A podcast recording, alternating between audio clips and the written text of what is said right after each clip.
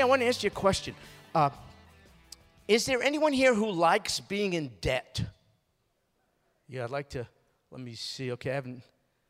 I don't see any hands. That's correct. Look, we just found out something else we humans have in common.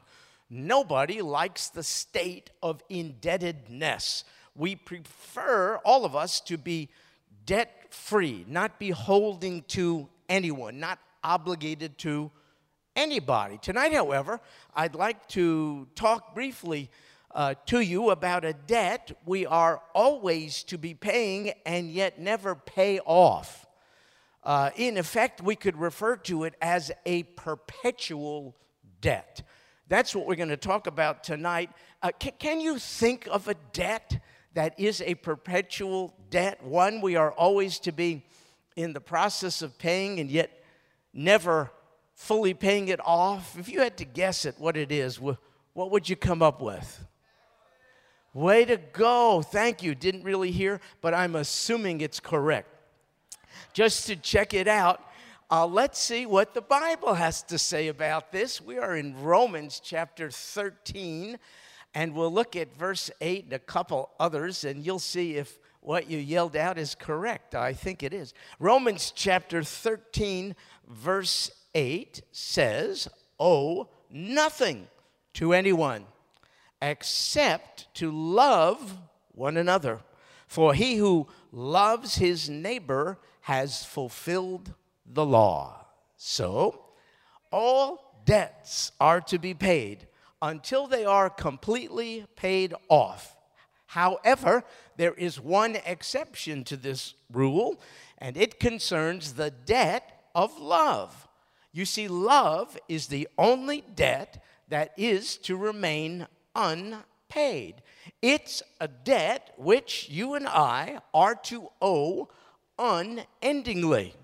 This is the one debt we must always be paying, yet always owing. In other words, we can never say, I have done all the loving I am required to do. I'm finished, I'm paid in full. We could never say that. In fact, whenever we come across someone, we ought to be saying to ourselves as Christians, I owe this person a debt. I must show this person the love of Christ. This is the debt I owe to that person. Now, folks, if you have ever owed a debt, and I'm sure most of us have, you know what it's like when you come upon the one to whom the debt is owed. Even without a word, you are reminded of the fact that you owe that person a debt. In the same fashion, we ought to think of ourselves as debtors whenever we come to be in contact with anyone we meet. We ought to immediately see them to be someone in whose life we must make a deposit. It's a deposit of Christian love. Now, who you might ask, do we specifically owe the debt to? Well, this verse, uh, chapter 13 in Romans, verse 8, tells us we owe this debt to our neighbor. You have that in your translation, I'll bet. We owe this debt to our neighbor. Literally, the word means the other one. The other one who is, get this, different than me. Isn't that interesting? I owe a debt of love to my neighbor, and my neighbor, look, my neighbor surely could be the person living next door to me, but this term in the original language is not limited to the person living in your neighborhood. This term means I owe a debt of love to my neighbor that in the, this sense, to everyone, even if they are different than me. That's what it means. Now, the Lord had something to say about who our neighbor is, and he did so uh, in, a, uh, in an encounter with a Jewish religious leader. It is recorded for us in Luke chapter 10, beginning in verse 25. I'll tell you what happened. A lawyer, not a lawyer as we know, it was an expert in the law of Moses. That's what it means here in Luke 10. was a Jewish person, kind of a rabbi, you might say, expert in the law of Moses. So one of those types, a lawyer, stood up and put him, the Lord, to the test, saying, Teacher, rabbi is what the term would have been. Rabbi, what shall I do to inherit in eternal life? And the Lord said to him, Well, what's written in the law? The law of Moses. How does it read to you? And the lawyer answered, You shall love the Lord your God with all your heart, with all your soul, with all your strength, with all your mind, and your neighbor as yourself. And the Lord said to him, You have answered correctly. Do this, and you will live. But wishing to justify himself, he, the lawyer, said to Jesus, And who is my neighbor? Jesus replied and said, A man was going down from Jerusalem to Jericho. He fell among robbers, and they stripped him and beat him and went away, leaving him half dead. This is not a myth, this is true. I've been on that road. Perhaps you have. It's called the Jericho to Jerusalem road. We travel it often when we go to Israel. If you're going from Jerusalem to Jericho, you're descending about 3,600 feet in about 22 miles.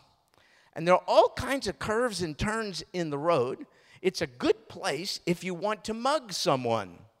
So if you go to Israel with me and looking for a new profession as a mugger, this would be like a good place. In fact, it was so good historically, it was called the Bloody Road. You did not want to travel this Jerusalem Jericho road in the old days unaccompanied. You wanted some friends to go with you. And so, uh, this story that the Lord is offering to the lawyer would have made perfect sense to him. A man is traveling on this road and he's accosted and left for dead.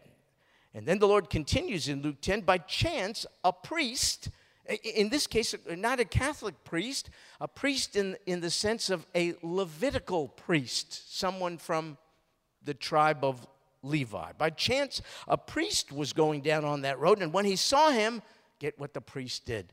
He passed by on the other side. Likewise, a Levite, someone else, also, when he came to the place and saw him, he too passed by on the other side. They both said, I don't want, I don't, I don't, I don't want this trouble. I don't need this. But a Samaritan. Do you know anything about the Samaritans? Oh my goodness. You, you, in Israel, in the north, you have a province called Galilee. And in the south, you have Judah. And in the middle, you have uh, Samaria. And Samaritans live in Samaria. And they're a, a, people group with a very, very interesting religion. They worship down to this very day on a mount called Mount Gerizim. It's right there in uh, Israel. Anyway, the Samaritans uh, were hated by the Jews. The Jews considered them to be uh, lesser people um, and half breeds because they were kind of a, they mixed Judaism with other stuff. In fact, the Jews had such contempt for the Samaritans, you know the story, they wouldn't pass through Samaria to go up north.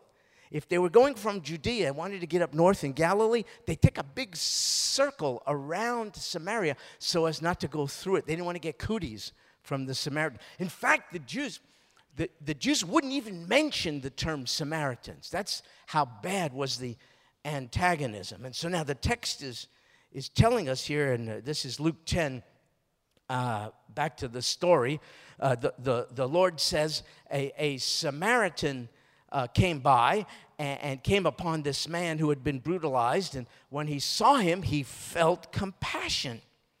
And, and he came to him and bandaged up his wounds, pouring oil and wine on them. And he put him on his own beast and brought him to an inn and took care of him. And on the next day, he took out two denarii, uh, that was the coinage in that day, and gave them to the innkeeper and said, Take care of him. And whatever more you spend, when I return, I will repay you. Folks, this is, this is marvelous. Uh, this Samaritan did all this for a man he had never met. He did all this for a man who was probably a Jew. He did all this for an unknown Jewish man who probably wouldn't have done the same for him.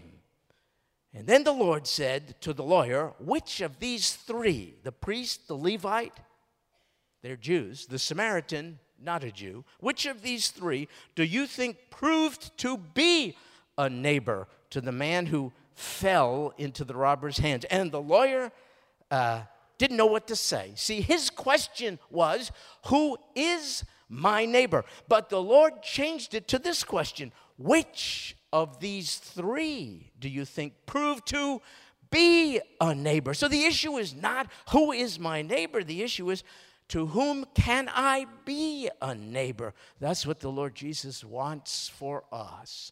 Who can I show neighborly love to? Not who has shown love and kindness to me. Who could I show love to? Now, back to our primary text, Romans 13, verse 8, where it says, Owe nothing to anyone but this debt of love, and he who loves his neighbor has fulfilled the law. The word used for love in this verse, I'll bet you're familiar with it, is the word agape. It looks like agape, doesn't it? But it's actually in the Greek pronounced agape. It's a very, very special word for love. It, uh, it describes love that is completely undeserved. It's a rare commodity. It, describes love that is not uh, evoked by the loveliness of the one to be loved. In fact, the one to be loved can be unlovely. But if someone is loving agape style, it doesn't matter. They are loving in spite of the unloveliness, strangeness, differentness of the person to be loved. Folks, agape love is exactly the kind of love the Samaritan showed. He got nothing from this Jewish guy. He got racial discrimination from the Jewish guy. I, that's the way it was. The Jewish guy did nothing to evoke his the Samaritan guy's affection. He just did it for no reason. He did it as a matter of choice, not emotion. He didn't necessarily have warm feelings for this guy who would have nothing to do with him. He made a decision to, and the Lord offers him, interesting, uh, a forsaken, despised uh, Samaritan as the example of agape love. Folks, it's the kind of love with which you and I, if we're Christians, are loved by God. It's not that he saw something attractive in us.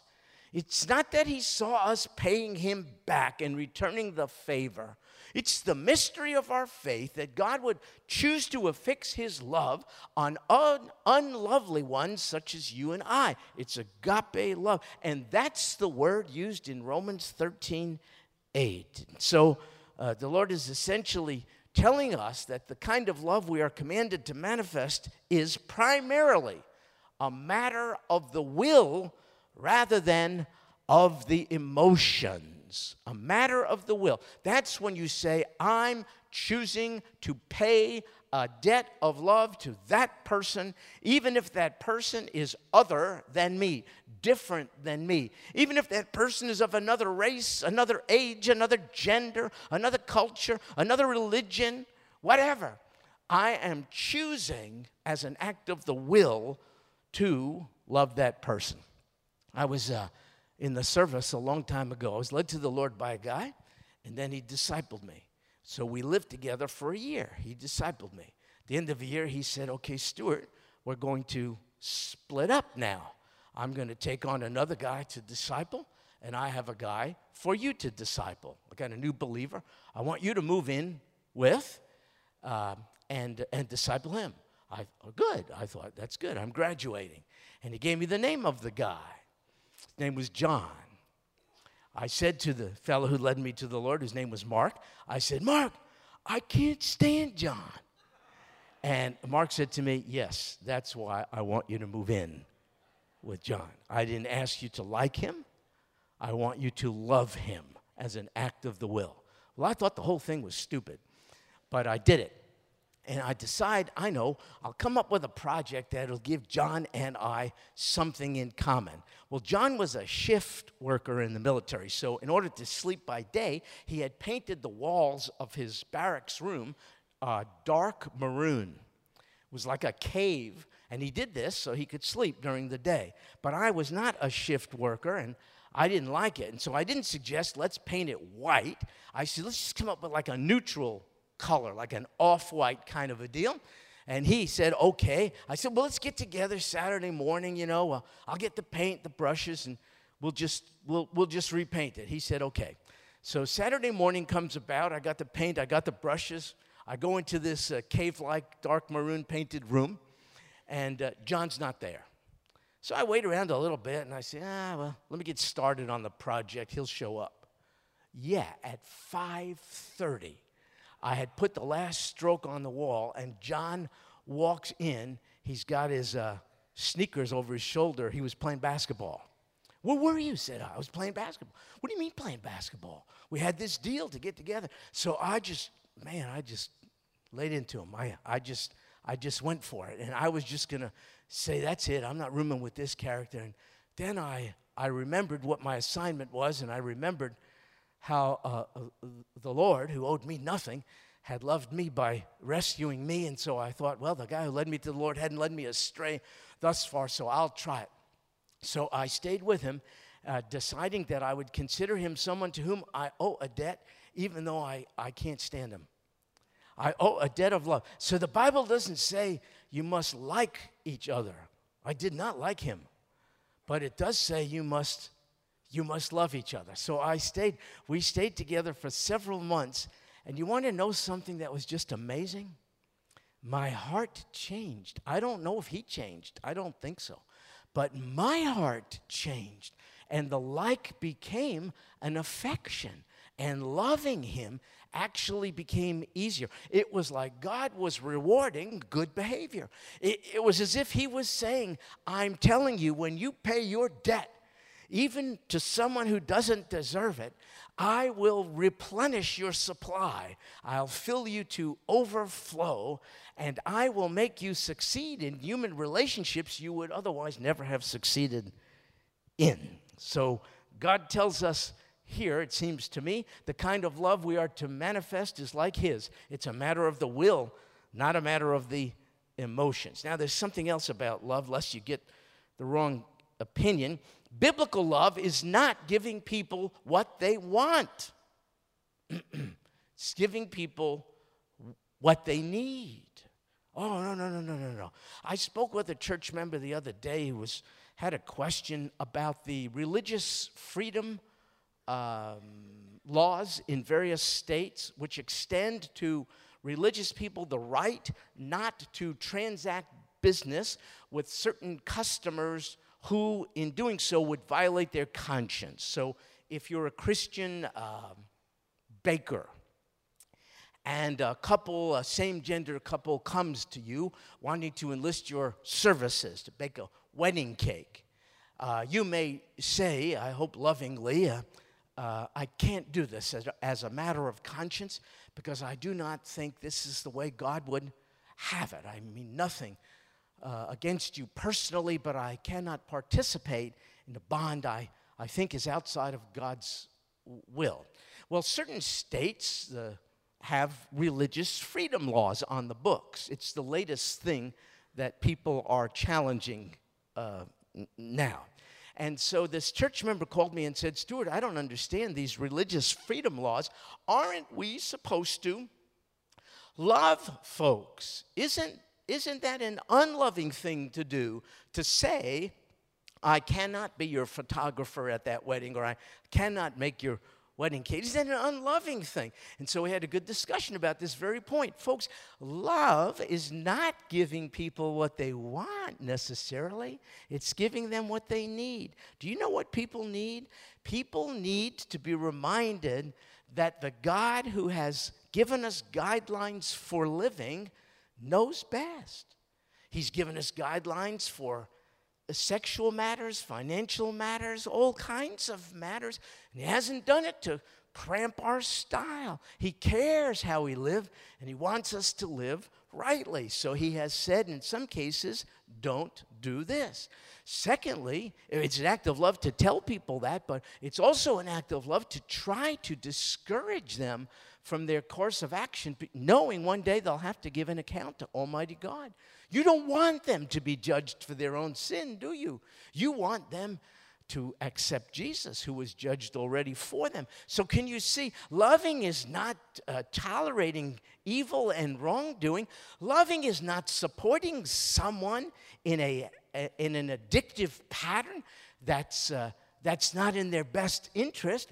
You know what I think love is? Love is encouraging people to make responsible choices. L- love is, is refusing to do for people what they ought to do for themselves. Now, I'll give you an illustration. I've shared this a few times uh, in the past, but I think it fits here. I have three sons, and the youngest, uh, when he was very young, he used to get allowance, two, $2 a week we'd, we'd give him. And uh, he saw something on TV that he wanted to purchase with his $2 fortune. And he, and he, wanted me to take him to the store and get it. And I said, Ben, you know, uh, we could do that, but the way they showed on TV is not the way it really is. It's not going to do those things they're showing you it does on TV. And he says to me, Yeah, but it's my money. My money. It's his money from my wallet. So I decided, okay, that's what you want. So I loaded him in the car and we went over to, it was Kmart, Kmart. And uh, went in and got this toy. He couldn't wait. He wanted to take it out of the plastic container, you know, and start playing with it. I said, no, no, no, you got to wait till we get out of the store. And so we uh, get in the car. He's in the back seat and he tries to put it together and he succeeds. And then before we even got out of the parking lot, the whole thing fell apart. He starts crying. The little kid, he starts crying, you know, and I start getting um, aroused. You know, my, my son is crying, you know, they deceived him and, you know, they got two bucks from this little kid and I'm, I'm going to take this, this broken toy, I'm going to go in there and I'll get the two bucks. I'll, I mean, I'll get more than that. They'll pay me to leave the store, you know. I'll, I, you know, I'm gonna. And then something in me told me, you know, if you do that, you're doing it for you, but not for your son, because that's not really going to help him at all. That's not an act of love. What will really help him is to let him live with the consequence of his refusal to follow counsel from an older, more experienced person. And if I took him in there and got this back, I would have taught him a different lesson. If I got his money back, the lesson would be I don't ever have to make responsible decisions nor get counsel from wise older people. I don't have to do that because if I make a bad decision on my own, someone will be there to always bail me out. You see, I would have given him a false view of reality. No one is there to bail you out. You break the law, and the uh, authorities hold you responsible. You you cut school, and the authorities hold you responsible. You know this kind of deal. And so I I just kind of uh, bit the bullet, so to speak, and let him cry. It was very disturbing to hear him cry all the way home. But I must tell you, to this day, that kid will uh, seek my counsel before he makes serious decisions. You know what he's doing now? He's a cop. He's a cop. I think because of the way I abused him, he went into a violent profession. You know. So now he has a gun. So if he doesn't get the toy he wants, you know. So, folks, don't misunderstand. Love is not this flower child, mushy, whatever makes you feel good. Oh, no. Love is encouraging the person you're loving to make responsible choices. And that's what we are. That's what we're supposed to be doing. Now, get this. Uh, the verse, verse 8, says if you do this, this kind of love has the potential to fulfill the law. That's what it says. Love your neighbor, and you will be one who fulfills the law. Now, I, I have a question. How does loving your neighbor fulfill the law. Well, listen to what the scriptures say about this in Matthew chapter 22, beginning of verse 34. Pharisees heard that Jesus had silenced the Sadducees. They gathered themselves together. One of them, a lawyer, here we go again, asked him a question, testing him, said, Rabbi, which is the great commandment in the law? And he, Jesus, said, You shall love the Lord your God with all your heart, with all your soul, with all your mind. This is the great and foremost commandment.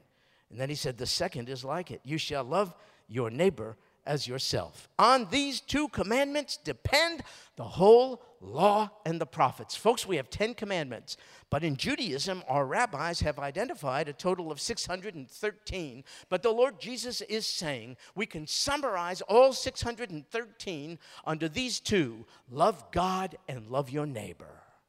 That's why loving one's neighbor fulfills the law. That's what we're required to do as believers. And now, in keeping with this whole notion of fulfilling the law, Paul in verse 9 and 10 shares some of these commandments in the Mosaic law. Look at verse 9. For this you shall not commit adultery, you shall not murder, you shall not steal, you shall not covet. And if there is any other commandment, it is summed up in this saying you shall love your neighbor as yourself. Love does no wrong to a neighbor. Therefore, love is the fulfillment of the law. So the commandment says no adultery. Why not? Well, because love doesn't exploit your neighbor's body. Another commandment says no murder. Why not? Because love doesn't take your neighbor's life. Still, yet another commandment says no stealing. Why? Why not? Because love doesn't take your neighbor's property. And then the last of the Ten Commandments says no coveting. Why not? Because love doesn't harbor the wrong desires for what your neighbor has and you don't. Can you see, therefore, loving one's neighbor biblically fulfills all the commandments of God? So, back to the text, it's none of these things, but you shall love your neighbor as yourself. See where it says as yourself? Could I correct a popular misconception? It is often taught that that means you have to first learn to love yourself before you can love others. So that's the popular sort of psychobabble of the day self esteem. Before you can esteem others, you have to esteem yourself. So you want to cultivate self love. Folks, that is not what this means. You know why? Nobody has to cultivate self love. Good night, we're wrapped up in it. When was the last time you stopped thinking of you? I mean, we are preoccupied with ourselves. When was the last time you weren't intent on getting your needs met, whatever they may be, legitimate or illegitimate? Are you kidding me? I don't need any encouragement to be preoccupied with myself. Good night. I'm stuck on me. I'm addicted to me. For crying out loud, I can't shake me. I'm preoccupied with me. Of course, if you were me, you would be too. Okay, that's not true. That's a, so that's not when so when it says you shall love your neighbor as yourself. You know what it's saying? You see how your natural inclination is to focus on you? Do the same for others. Focus on them. That's what it's saying. It's saying you already love yourself by natural inclination. Transfer that to someone else. In case you're wondering, how should I love that person? Good night. How do you love you? You're already preoccupied, focused, and stuck on you. Get out of yourself and start spreading the wealth. Pay your debt of love to another. Now, I want to close by asking two, two questions. Here's the first How did I incur this debt? I mean, how did we incur this debt of love to begin with? I mean, the debt of love owed to another is not necessarily because that other has done anything for me or for you. So, what's the deal here? the debt owed to others is not because of what they have done for me, it's because of what Christ has done for me. That's why, if I'm a Christian, I owe the debt of love to others. It's not because what they've done, good or bad, not done, it's because of what Christ has done. And so it says this in Romans chapter 5, verse 8 God demonstrates his own love toward us in that while we were yet sinners, Christ died for us. So, uh, why then, if Christ has done this for us, why do we owe a debt to others? Shouldn't we owe the debt to the Lord? The answer is absolutely not. Be careful here. The Lord Jesus can in no wise ever be paid back for the love which he has freely bestowed upon us. If we are trying to pay him back, and a lot of Christians who under, are under pressure and no longer have the joy of their salvation, that's what they're trying to do. If we are trying to pay him back for his love, then his grace would no longer be grace it would be something we're obligated to pay him back for. It's a favor done to us. We have to return the favor. I have to tell you, folks, God's grace, his gracious love, is either free or it is not God's grace. No, I do not owe the Lord Jesus a debt. What he gave me, he gave me without any strings attached. It's an inexpressible gift. I cannot pay him back. So the scripture says, freely we have received, therefore, freely we give. So this then answers the first question How did I incur this debt? It's because of what the Lord Jesus has done for me. Now, here's the second. Okay, how can I pay the debt back? How can I pay this debt? Uh, you might say, Good night. I, not only do I not love people, I don't like people. You know, to be honest with you, I'd just rather you know, live in a shack somewhere in the woods and, you know, have someone drop off the mail once in a while. But people drive me crazy. Dogs, now that's different. I like dogs. If people were like dogs, I could love people. But since people are not like dogs, I don't love people. You know what I mean? So, so how am I going to pull this off? Well, here's the answer you can't. Neither can I. We can't do it on our own. You know what we need? A change of heart. That's, that's just the way it is.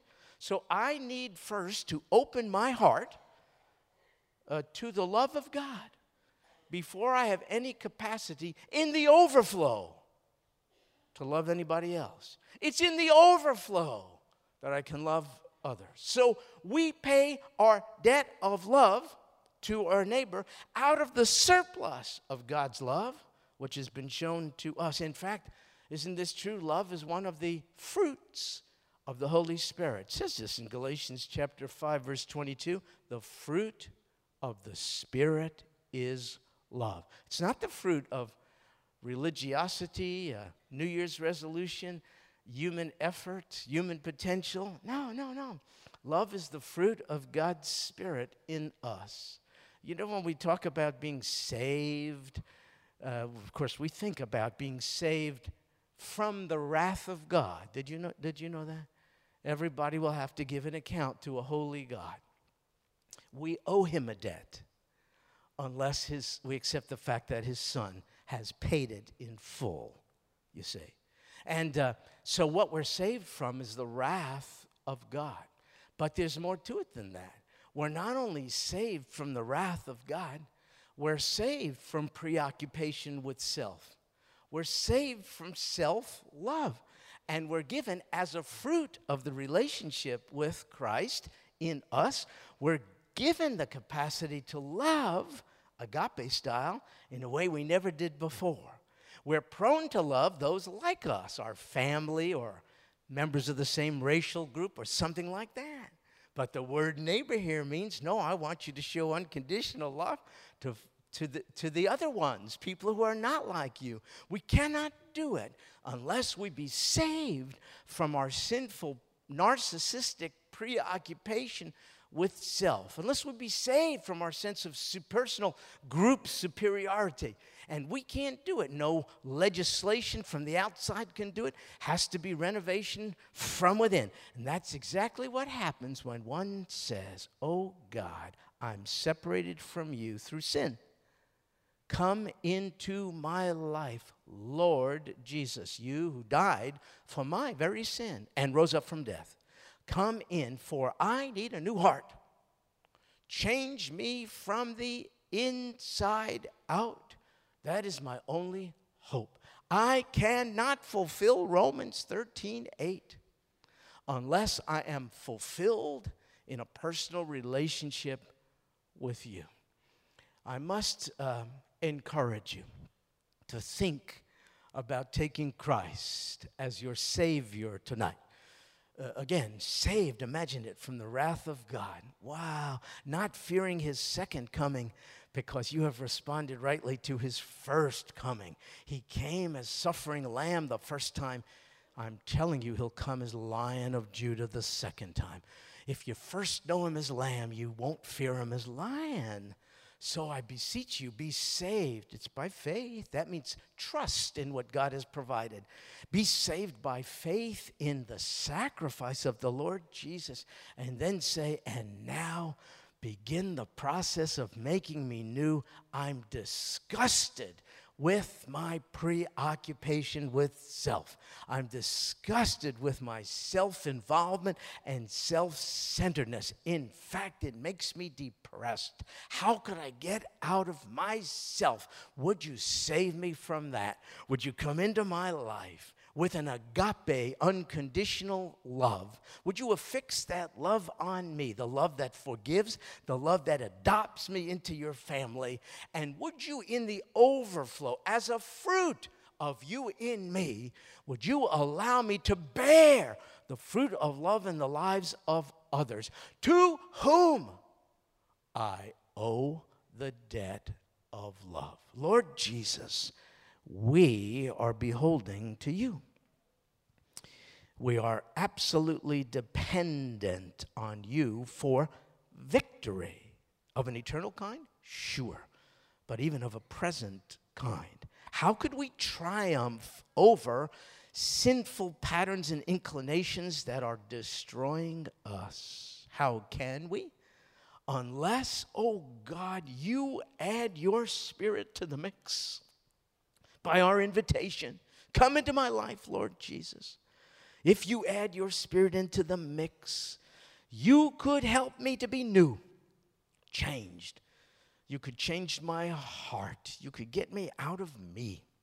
You could give me eyes for others for whom you died. In the surplus of your love, in the overflow I'll be better able to love others. Therefore, Lord Jesus, come into my life. Remove the barrier of sin, which is an obstruction between me and you. Remove it, oh God, by my faith in what transpired on the cross.